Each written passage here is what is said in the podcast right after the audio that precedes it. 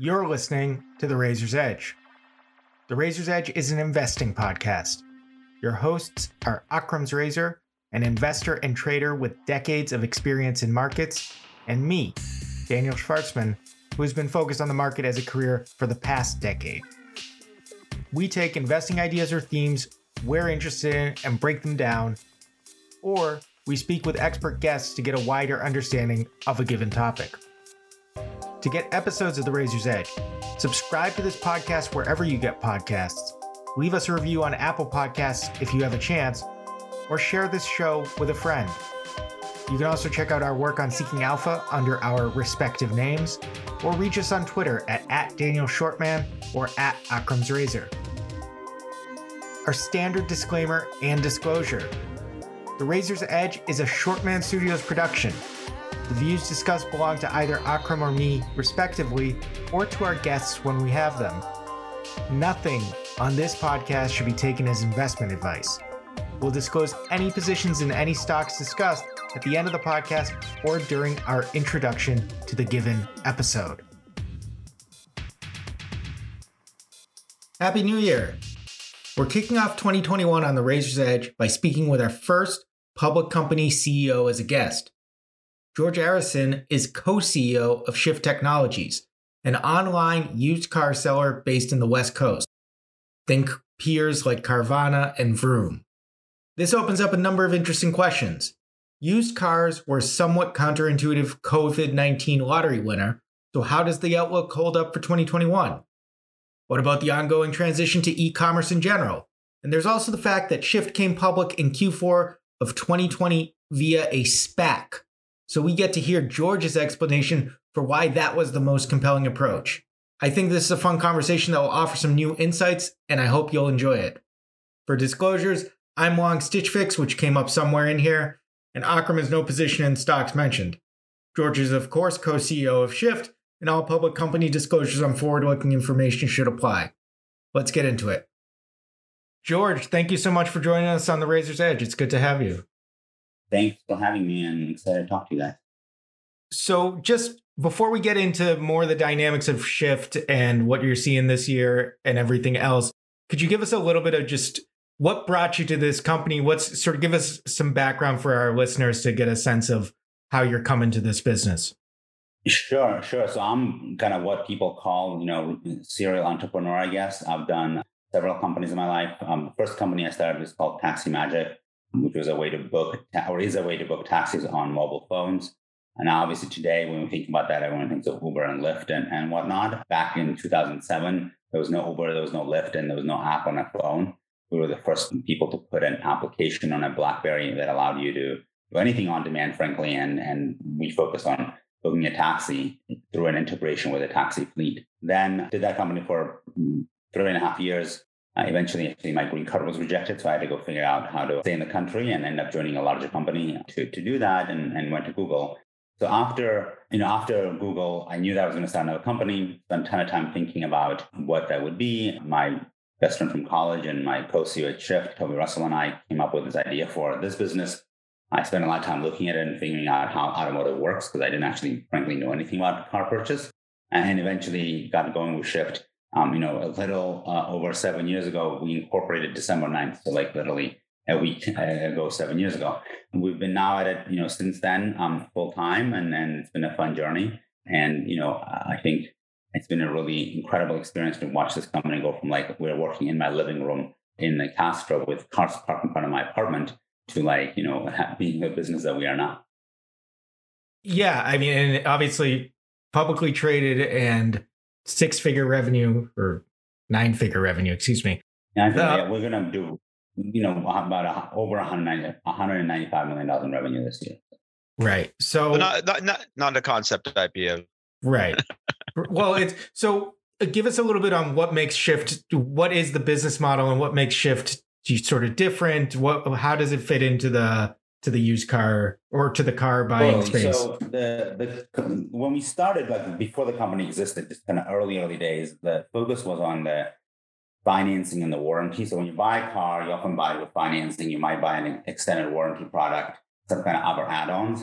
And if you're buying from a dealer, those are very easy to get. Like it's super, super easy to buy those things. If you're buying from private party seller, like you're selling a car to me, that's a lot harder. And so our initial thing was like, can we bring that dealer quality to the private party transaction? And uh, that's how we thought about it first. As the more time we spent in the market, it became clear you couldn't do that. You actually had to like own the transaction if you wanted to offer good financing and good warranty. So we got into the transaction business kind of indirectly through what we initially wanted to do.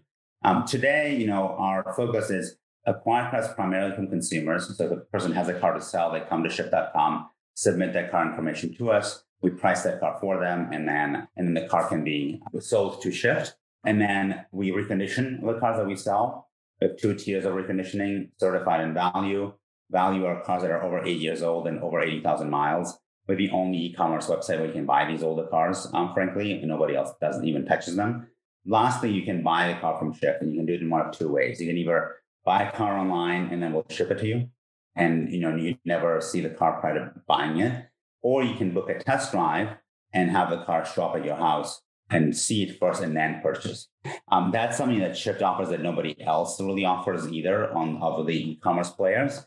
Of the idea of like car brought to you. When I first came up with that and we would do that, people are like, uh, you know, you're kind of nuts. But now, obviously, a lot more people are getting into the concept of like, hey, having the car delivered to you prior to purchase um, because even the regular dealers are now doing a lot more given COVID, right? So I think one of the things that's happened is that dealers have realized that they need e-commerce and dealers have realized that they need to get to the consumer's location rather than having consumers come to them, which is kind of where we were, you know, five, six, seven years ago. Cars to the home, work from home, yeah. cars to the home. Yep. So you know, and the, the, other players in this space, I think, you know, in doing the research, obviously Carvana is one that's been coming up a lot. Vroom is another one that went public this year. And I'm curious, when you're trying to build this model, you mentioned a few things there in terms of the cars to home. I think in your filings, they, there's talk about software for the dealer, but how do you sort of differentiate? Because it's ultimately you're trying to buy cars for cheaper than you sell them, right? Like that's, and I understand yep. that, but like, how do you think about where the value add comes, where you guys are able to, to build your business around? Well, yeah, I mean, look, the, the competitorship is not Vroom and Carvana. I have huge admiration for both of those companies. Carvana has done an incredible job in execution, and they've had you know a lot of advantages, but also incredible execution. Um, and they've done very really well. I mean, it's what forty-five billion dollar company or something like that. So those are not really our competitors. They're more like our, our peers, or we are a peer to them. The combined market share for all three of us is less than 1% of the market. So uh, the traditional dealer, small dealers are our competitors. There's nearly 30,000 of them in the United States. And then there's another you know, kind of massive component of the market of private party where people sell cars to each other, um, which equals almost what they buy from dealers. And so those are the competitors to, to shift in terms of where the, the opportunity for, for market share uh, gains are.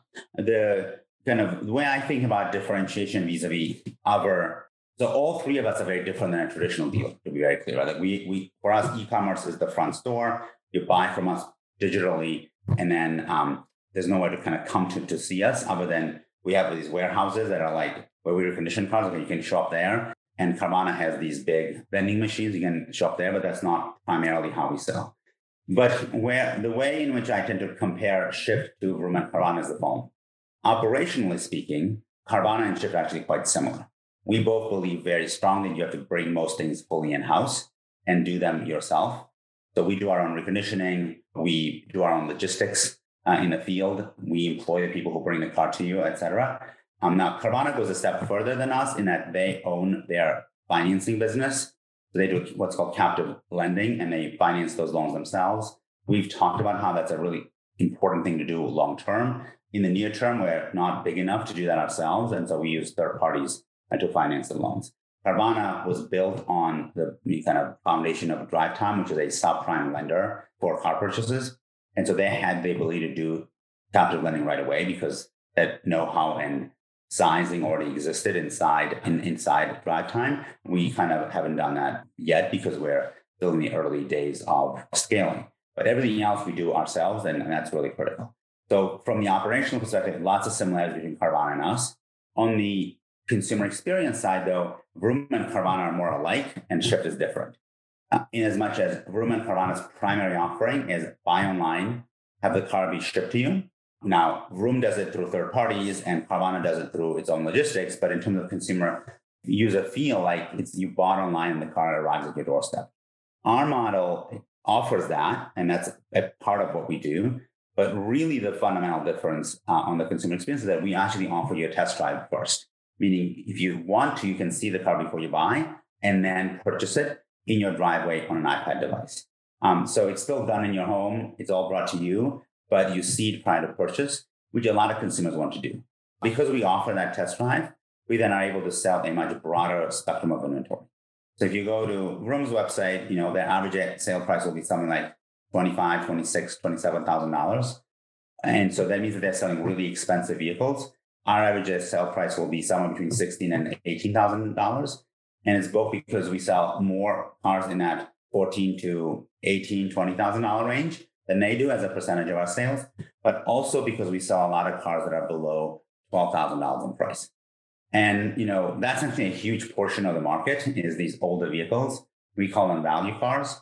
And we are the only ones that can touch those cars of the digital players because we offer a test drive because most consumers buying a value car want to be able to see it before they buy it.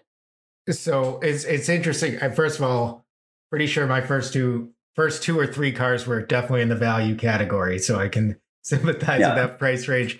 But the idea of the test, where because we think a lot about e-commerce and the adoption there, and mm-hmm. a stock that we haven't talked about on our podcast, but that is coming to mind right now is Stitch Fix, and their whole idea is we'll send you the clothes and then you can send them back. And what mm-hmm. you're you're saying is that because I can imagine that when you get to that value range, there's probably more volatility, right? Like there's more the pricing is a little bit wilder. And so if you can be you have an opportunity it's actually in a funny way it's actually less volatile. So used cars depreciate more the newer they are. Once you get to like a six seven eight year old depreciation is much less than if you're selling a two year old car. Now there's more recondition so the, the challenge with value inventory is is reconditioning there's more hours of reconditioning that you have to put in the value out of that reconditioning is very high because every dollar you put in makes the car a lot better. That's not necessarily the case with a two or three year old car. Um, and so you have to be really good at predicting what reconditioning will be needed and then, frankly, choosing what reconditioning you will do and you will not do. Uh, the choice we make is we, fix everything that's safety related. We do not fix everything that's cosmetical related because we found that for these vehicles, our buyers don't care about the look and feel of the car. They care about the safety of the car more and they know what they're doing. Like when you're buying an eight thousand dollar car or, ten thousand dollar car, you kind of know what you're getting into, which is that it might not look perfect, but you want it to be, be safely perfect, right? But you're comfortable with it not looking perfect because you're saving a ton of money on the on that look and feel.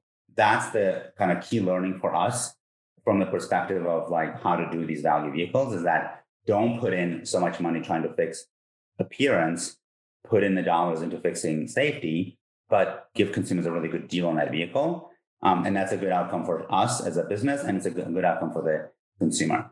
There's plenty of places you can buy value cars, right? On um, private party, like buying from another individual, most of what you buy there is, is, is in the kind of value-ish segment. And then there's independent dealers, meaning dealers that are not franchisees, they only sell used cars that sell mostly value inventory. About 55, 60% of what they sell will be value. But these are not really great consumer experiences. either from this independent dealer or from a private party purchase. Shift is kind of unique in that we offer this amazing consumer experience digitally and we offer value inventory. That's not the only inventory we sell, but that is one of the differentiating factors of, of what we do. Okay. And the you mentioned the dealers again there, and I I I remember from looking at the S1 and then I was just trying to pull it up now and I but you mentioned providing services to dealers too because I'm curious how you like how do you describe your fit in that you mentioned them also as competitors. So kind of how is that?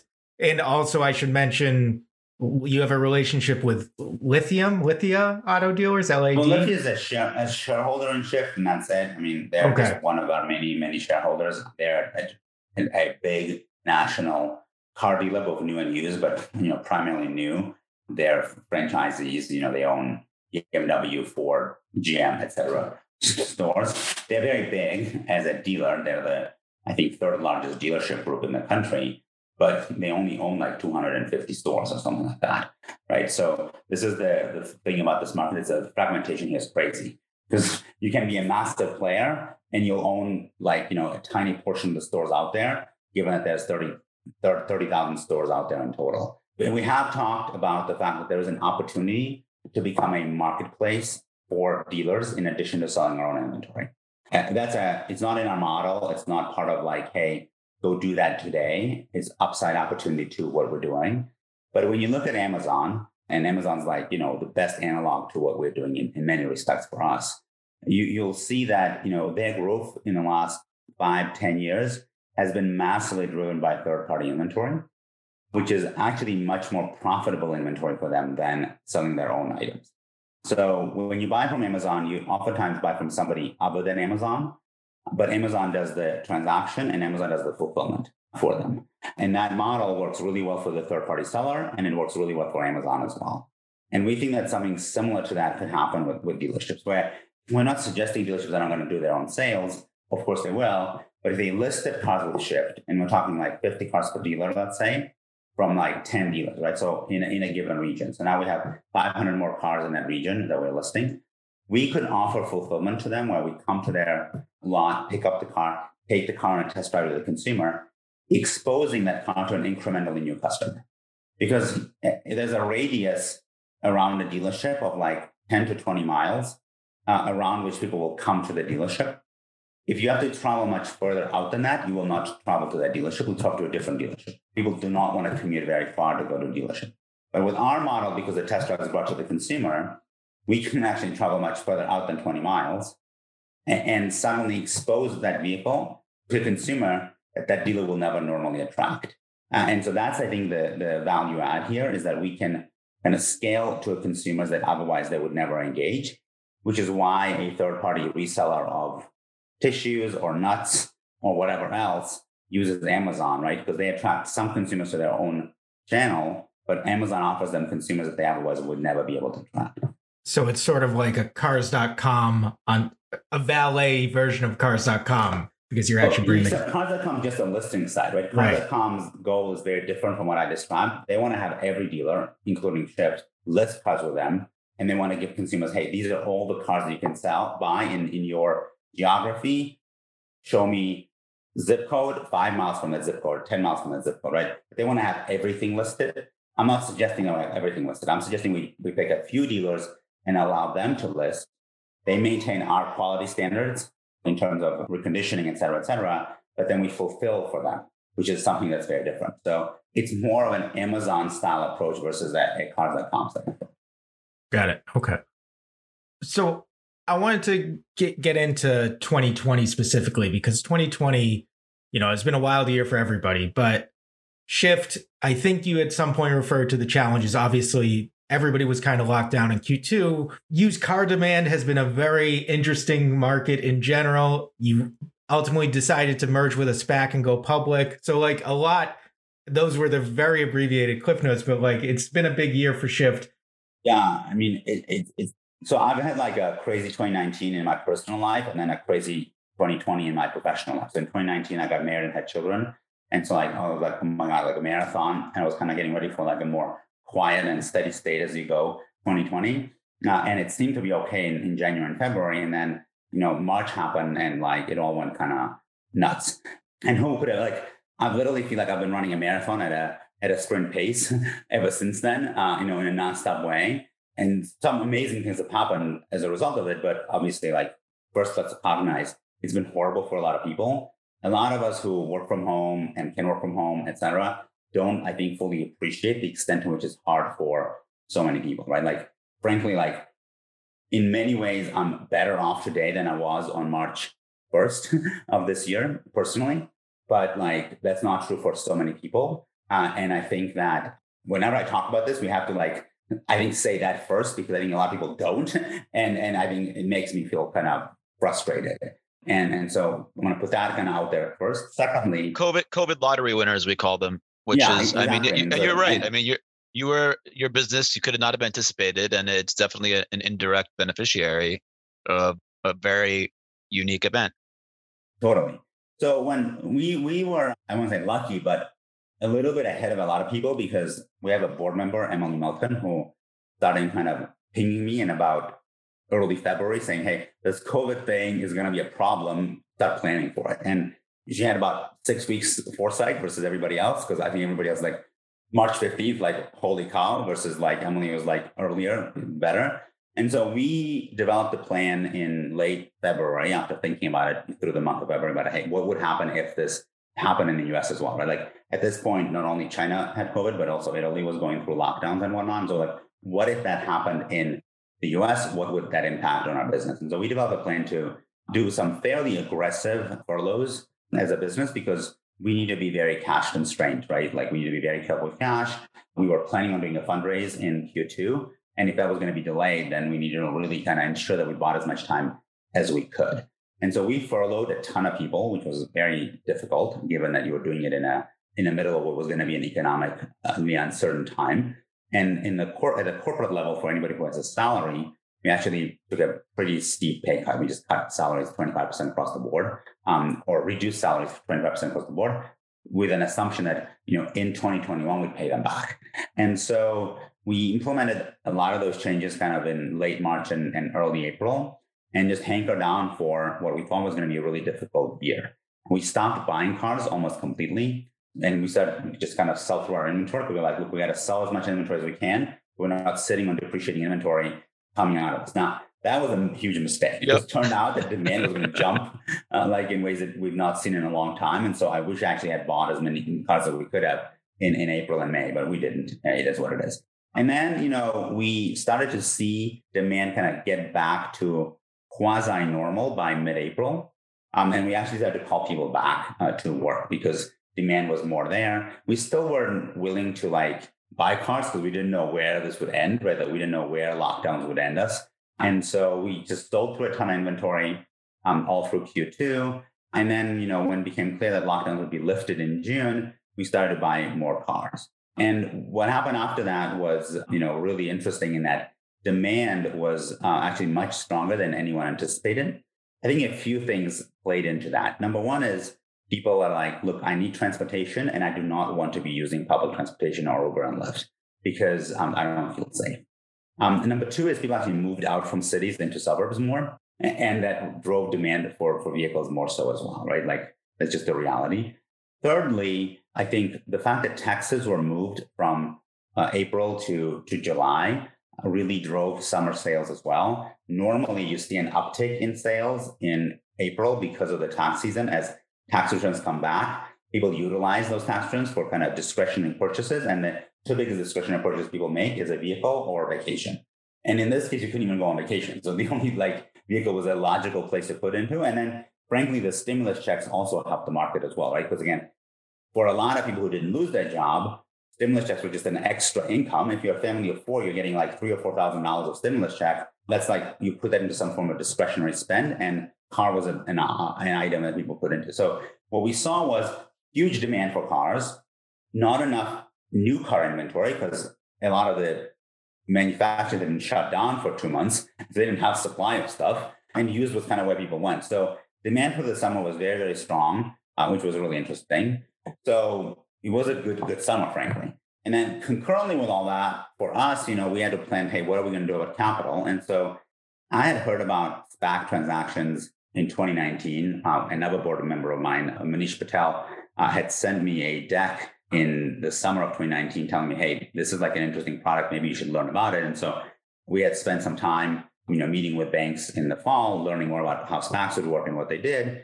That led to as as the things picked up in the in the spring, we're like, okay, what should we do? And the bankers like, SPACs are a really interesting option in this environment. If you look at the market dynamics, the stock market was picking up while the private market was not moving as quickly in terms of fundraising and kind of opening up. And then concurrently, we knew that Vroom actually was saying, hey, we're going to actually go public.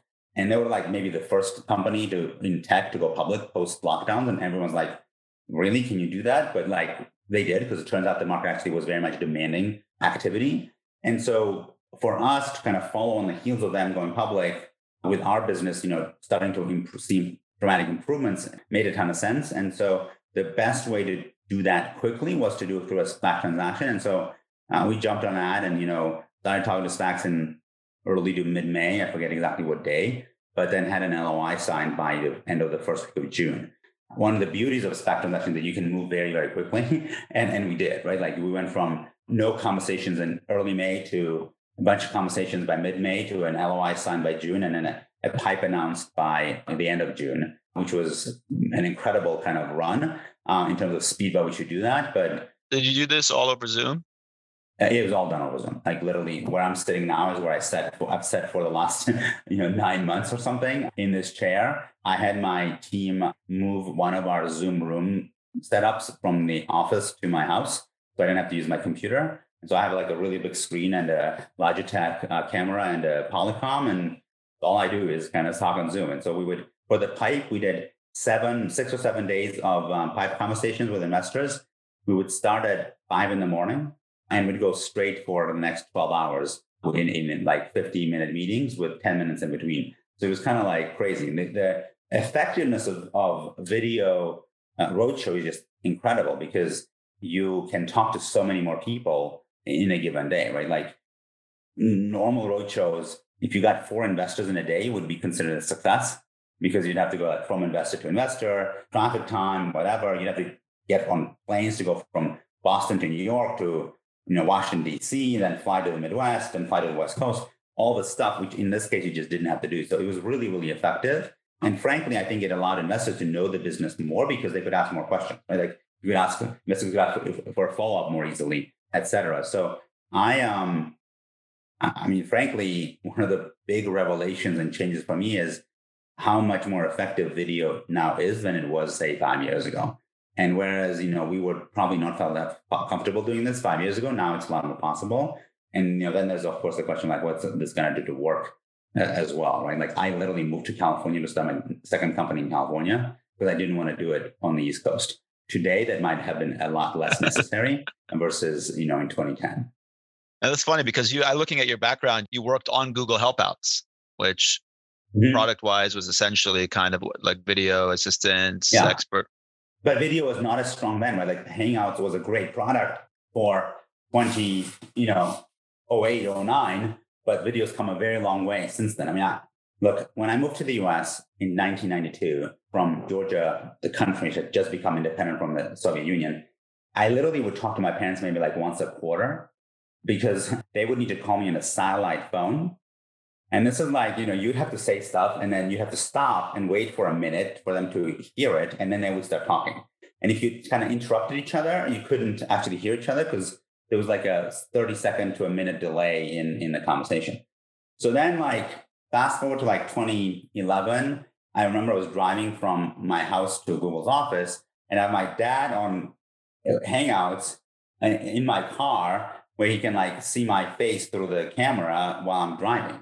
And so I'm like, you know, we've come such a long way from like 1993 to 2011, uh, where you could like do that. And by the way, you're doing that for free. So versus like it was like eight dollars a minute or something uh, back in 1993. And so this massive change. But then like when you think about how much more change happened since then in terms of what's possible um, through video technology, it's really incredible. And uh, it's making work a lot easier for a lot of people. Again, you're talking like COVID winners versus not, right? Like for those of us who do this type of job, uh, it's a lot, a lot easier. Quick question: Going back to the the capital raising, and I mean, uh, we, we've the SPAC thing has obviously been a, a very hot thing in, in public markets, and it's been talked about a lot, and and so has been mispricing of IPOs and so on and so forth. With respect to Shift and coming into COVID, let, let's say before COVID, had you given much thought about the horizon of actually being a public company? I mean, was this something you, if, if I had talked to you in, in February, you'd be like, yeah, that's crazy. It's a couple years. Well, our thinking was raise a private round in 2020 and then go public in 2021.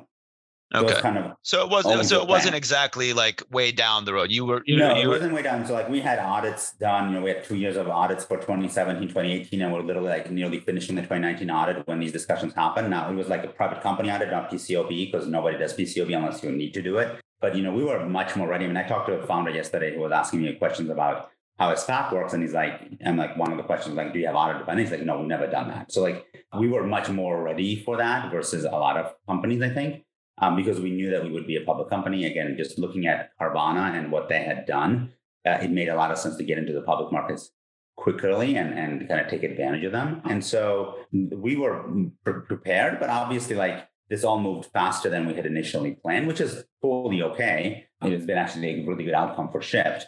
I think that SPACs are a great product for companies like us, where timing is a factor and where sizing wise, you are sub billion and a half dollars in enterprise value.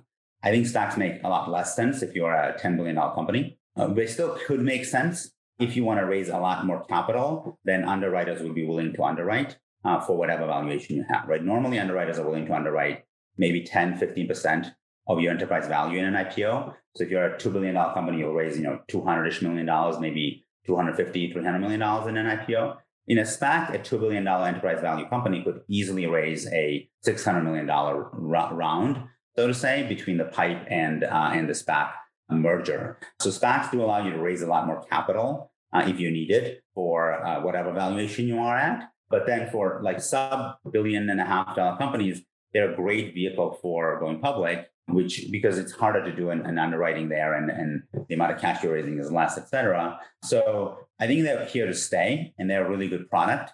We're really fortunate that better and better sponsors are entering the market. There are a lot of sponsors out there. And you know, I think what people should really think about is who has experience, either because they're a repeat issuer or because people involved in the sponsorship have done this in some way. What you don't want is people who've just never done this before. And I think we've seen a lot of sponsorships show up that like just kind of saw this opportunity and had never been involved or close to a SPAC and are now like, oh, we're going to do a SPAC. It's pretty easy to raise the IPO of a SPAC. Like as long as you have a strong team, you'll get the money. But then the problem is on the execution side, on the back end, right? Like there's a lot of details. And so like in our case, we were really fortunate because the Cohens, who are our SPAC sponsors, had already taken three companies public through a SPAC in previous years. I mean, I think they're now up to like seven since then, and we were one of those seven. So they have a lot more expertise in kind of how to do this. That's really beneficial. They have a whole infrastructure set up for how to do the de-SPAC. And again, you're trying to do a ton of stuff in a very short amount of time because you went from announced the deal on June 29th to being de-SPAC on October 15th. That's a lot to do in a very short amount of time. So expertise of the sponsor is something that I think people should really uh, look at rather than like, hey, it's a prominent name. But if it's a prominent name that's never done a SPAC, probably not ideal for you given the market dynamics today. So you weren't exactly concerned about a negative connotation. I mean, looking at your background, Google, Draper Fisher Jurvetson, Meraki, Goldman Sachs last round. Like there, one thing with the with the element of a SPAC, I guess, which a lot of people have seen today eh, in the automotive space, for example, Nikola has been, you know, we, we've discussed that a few times. It's gotten a lot of heat for investor decks, potentially stuff that takes advantage of the retail investor. I mean, you, you moved in 92. So looking back to, let's say, internet bubble and whatnot, let's call them companies that are not ready for public markets, but have hit, a, let's call it a, a new group of overzealous investors. Yep. So look, our you know, our shareholder base is not very retail heavy when we de-SPACed. Uh, it was mostly kind of institutionals. I don't know where it is now, I've not looked, but like at the time of de-SPAC, it was vast majority, like overwhelming majority was traditional long hold uh, institutional investors, which is not surprising for a business like ours. Obviously, there are businesses that have a lot more heavy retail support, right? Like the some of the you know, innovative EV or self-driving car companies are an example of that, but not the only ones by any means. I actually would argue that SPACs actually democratize growth stage investing opportunities for the retail investor. I think what we've talked a lot about over the years is how companies go public later and that this incredible value accretion that happens between, say, Series C and Series E is limited to most consumers because only large institutional investors are able to invest in them. And people who invest in large institutional investors are mostly large institutional foundations, mutual funds, etc. And if you are more of a retail person or a small player, you're kind of locked out of that incredible value accretion that happens, you know, from being worth 300 million to being worth $5 billion. And the reason companies are staying longer is because going public for a traditional way is really difficult, in addition to whatever complexity of being public that comes along with it. If you go back 20 years, companies went public way smaller than they do today and way earlier in the process of their development which then allowed people to accrue growth in that, right? When Salesforce went public at $500 million valuation or whatever that was, like if you bought Salesforce as a retail investor then, you you made an incredible um, kind of return on, on that day. But those of companies would not go public. SPACs are a means for those companies to be able to go public. In some ways, they're bringing a lot of value accretion into the public market for investors to take advantage of. Now, people should be careful. People should read the prospectuses and read the materials that are out there. You go through a pretty aggressive SEC process with a SPAC, just like you would with a normal IPO. It's really not that different. And all the information is out there. It's actually more public than an IPO because an IPO, you can file an S1 privately, do a bunch of editing privately, and only go public right before the IPO. In our case, everything was public from day one, right? The minute we filed our S4, it was public. So I think, um, sure, people might make mistakes, but it's also a great opportunity for people to take advantage uh, of investing in companies that they otherwise wouldn't have had a chance to do if those companies did not become public. I'm a, you know, look, I'm a very big believer in the public market. I've kind of had that view for many, many years, even before I was an entrepreneur. Like, you know, in prep school, the first thing I would do in the mornings after a morning meeting was go to the library and open up the journal and read the journal. Like that was my first 15 minutes of my day. So I don't know. I think that it's an incredible democratization opportunity of, of enterprise over the last 200 years to have the public markets the way we do. And so I don't think it was great for a lot of companies to stay private forever. And I think that if SPACs help more companies become public companies earlier, all in, that's a good thing. Does not mean there will not be mistakes. Does not mean there won't be bad companies that go out into the public market. But you need to think of it as an aggregate manner rather than like specific kind of one-offs that might be bad. When you're in all those Zoom calls, and I want to get back to the business in a second too, but when you're in all those Zoom calls and you're negotiating and you're like, what are you focused on as far as what are you trying to you you mentioned in hindsight for an investor, look at their experience or whatever, but like take us into a little bit of the the boardroom when you're going through and when you're evaluating the difference between the SPAC and the IPO like what are the what are you weighing? What are you trying to i mean obviously you want to raise capital quickly et cetera but like what are what are the what was the, the challenge for you through that period? Well i think on the look our pitch would have been the same whether it was an ipo or a spac right? They, maybe you could talk about more things in a spac process because you can actually have a forward looking model which you cannot do in an ipo you can tell people more about the business. Actually that's one of the reasons why for a smaller younger company SPACs are good because they don't have enough history, right? Like Shift's only seven years old now. 20 years ago, seven year old company was an old company for an IPO. Today, a seven year old company is like a super young company to go public, given that a lot of companies take, you know, 10, 11 years to go public. So we're on the junior end of like age wise, how quickly we went public. And so being able to talk about, hey, this is what we've done so far, this is what we want to do in the future is advantageous. You can do that in a SPAC setting. You cannot do that in a traditional IPO setting. But our pitch was very much focused on like, what does our business do? How are we going to scale it? What are the things we haven't done that we want to do in the future? Right. So, like marketing, for example, is something we've not done much of. We've been digital marketing focused only. We need to build much better brand, build awareness. Capital will allow us to do that. How will we accomplish that, that result? Talk about kind of growth in market launches and like how are we're going to do that. That's different from what other people have done, uh, et cetera. So, kind of mm, doing a normal presentation, like walking people through it really critical to share the same information with investors at the same time. So you're going to like robotically going through and and and saying the same thing in, in meetings and and ensuring that you stick to the same kind of set of information you're sharing um, that so that everyone hears the same thing, which obviously like takes work to do. Like it's very high focus concentration to like repeat the same message 10 times. As far as uh, you know, evaluation of like SPAC versus IPO, again, for us, timing, amount of money to be raised, and speed made SPAC very clearly the thing we would do. You do all the same work in it, you just do it in a more condensed time. Had we done the IPO route, like, hey, we're going to go public through IPO in 2021, we probably would have started working on it in like Q4 of 2020, right? Like we would have started working on the S1, filed it, gone, done it all in like nine month period rather than a nine week period. So you kind of have more time and you're less rushed to do it but the work that you do is, is, exactly the same. For me, I think the really big compliment here is goes to the team, both internal and external. We had incredible people working on this internally. to get this stuff done, accounting, finance, etc., and, and legal obviously as well. And then external folks like our lawyers, our bankers did a really heavy lift to get it done in such a short amount of time. What have you found about what has it been that relatively abrupt transition to trading as a public company and, and with the whole de-SPACing thing? So you're like sort of a public company, but not quite, and then you fully are as of October. Like, what have you? What is any big takeaways or sort of? You know, we were chatting a little bit before the call about. Yeah, look, to me, the hardest thing, frankly, was the transition from like we closed the deal on um, the 15th of, or we closed the deal on the 13th of October. We listed on the public market on the 15th of October. And then we had an earnings call, like I think 11th of November. There was really no time in between. Like it was like a really fast turnaround.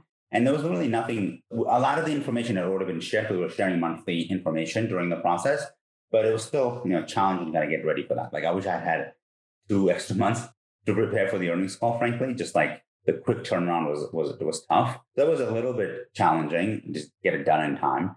The other thing that SPACs have that's a little bit harder is that you don't have as much coverage from the analyst pool. And so that's something you're gonna, gonna work on over time to, to get to have rather than having it right away. But you know, that's just it comes with the territory.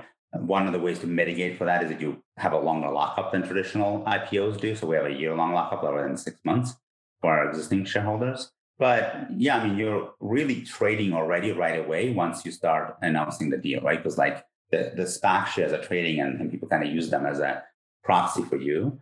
And so that, that was definitely kind of out there. As far as like, you know, look, we are I try not to check the share price every day, frankly. Like it's not something that I want to be doing. How did you handle the earnings reaction? The stock dropped significantly after the first earnings. Were you like, uh, yeah, why? I try not to comment on the share price. It's going to do what it's going to do. So I'm not going to say anything about that. Our focus is on the long term, not the immediate term. And then we got to execute to what we've said we're going to do and execute well. And I think everything else will kind of take care of itself.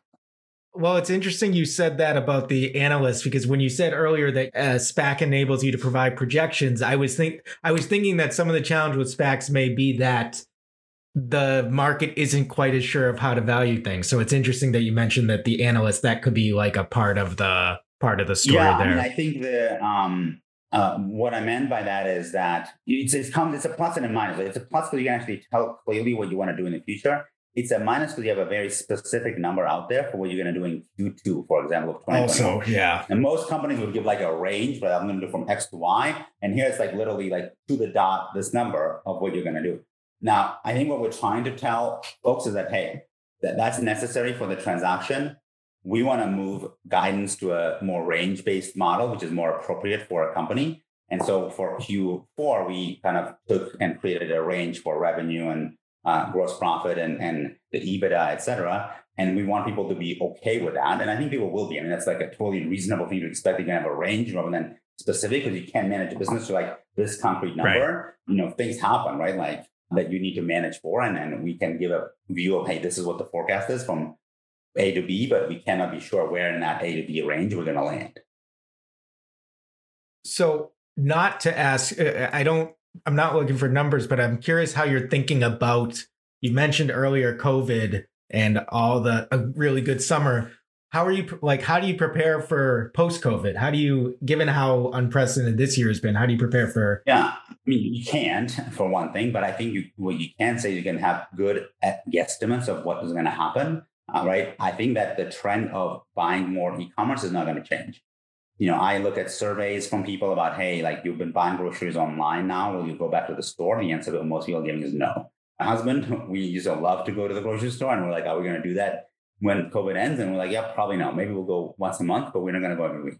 Because it's not works. And by the way, if COVID had dragged on for three months, and then we had a vaccine in three months, and then three months after that, we were like back to the office in six months, the change might not have been as great.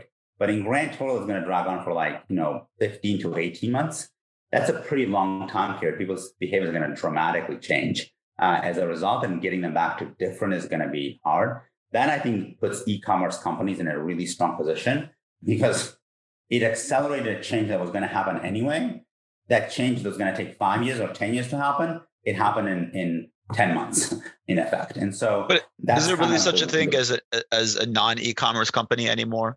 I mean, well, I mean, you still have companies that are store first and e-commerce second, and you have companies that are e-commerce first. I think that's still a fundamental distinction that that exists. It's very tough for a company that has many, many stores out there to just give up on that. That's just the reality. And then on from the workforce perspective, like we haven't told our team what we're gonna do yet in 2021. Frankly, like we just don't feel ready for that. But I think what you've seen is two types of changes. There's the Facebook style, like you can be anywhere you want to be, don't care. And then there's the more of the Google style, hey, we still expect you to live close to the office. And we expect you to come to the office three times a week, but you will work from home more than you did before. The, that's so far the announcements that, have been made. I'm, I'm guessing that more people are going to end up in the Google mode than the Facebook mode, frankly. The productivity has been very, very strong in the last nine months. There's no question about that. People have worked very hard. I also do think some of this productivity is artificial. I don't think people can work as hard all the time forever. and when you don't go to meet people, you don't go out to the restaurant, you don't go on vacation, etc. You kind of all you have left is do work.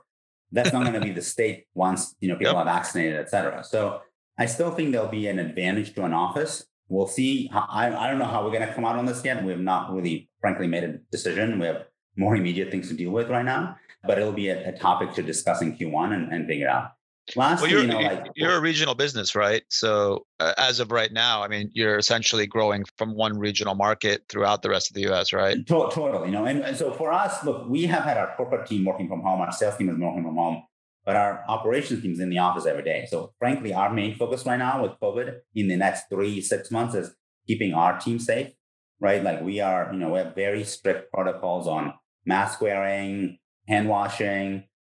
If you're sick, don't come in, etc. Obviously, asymptomatic spread is the most dangerous thing. That's why masks are so critical. And we actually just now transitioned our entire operation to starting wearing N95 masks because now they're more available. And so we've kind of upgraded from regular masks to a 95 mask for everybody.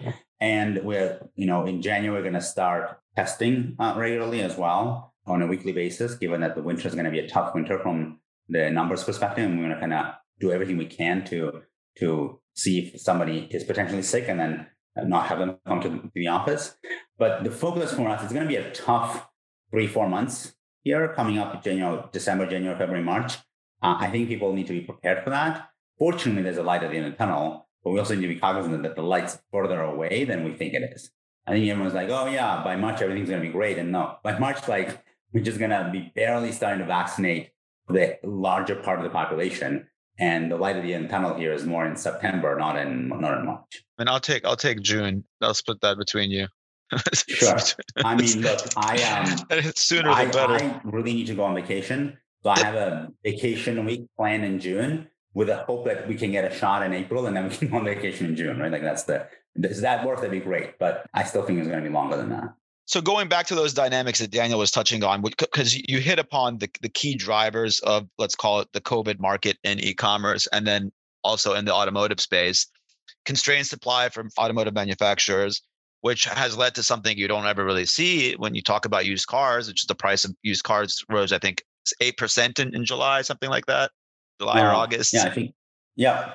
Yeah. So mm-hmm, like in terms of the history, I think uh, when I was looking at it in the last hundred years, yeah, you, you haven't seen that. So unprecedented in terms of the pricing dynamics, which driven by supply, right? So when you think about it in terms of, uh, a, we had the issue with coins in circulation. Has there been something in the car, used car market, particularly for you from a velocity standpoint, which was drove all these dynamics in COVID where you had a shortage of used cars, you got less people turning over cars, then you have demand outstripping supply that drives price up, which drives certain dynamics in your business.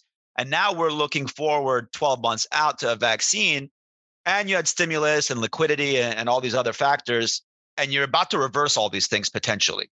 I can I mean, understand. Look, I don't think that this year, uh, we'll see where the numbers come out, but I don't think you're going to say, oh, 50% more used cars sold in 2020 than any, any other year, right? It's not like we have we had this massive volume shift.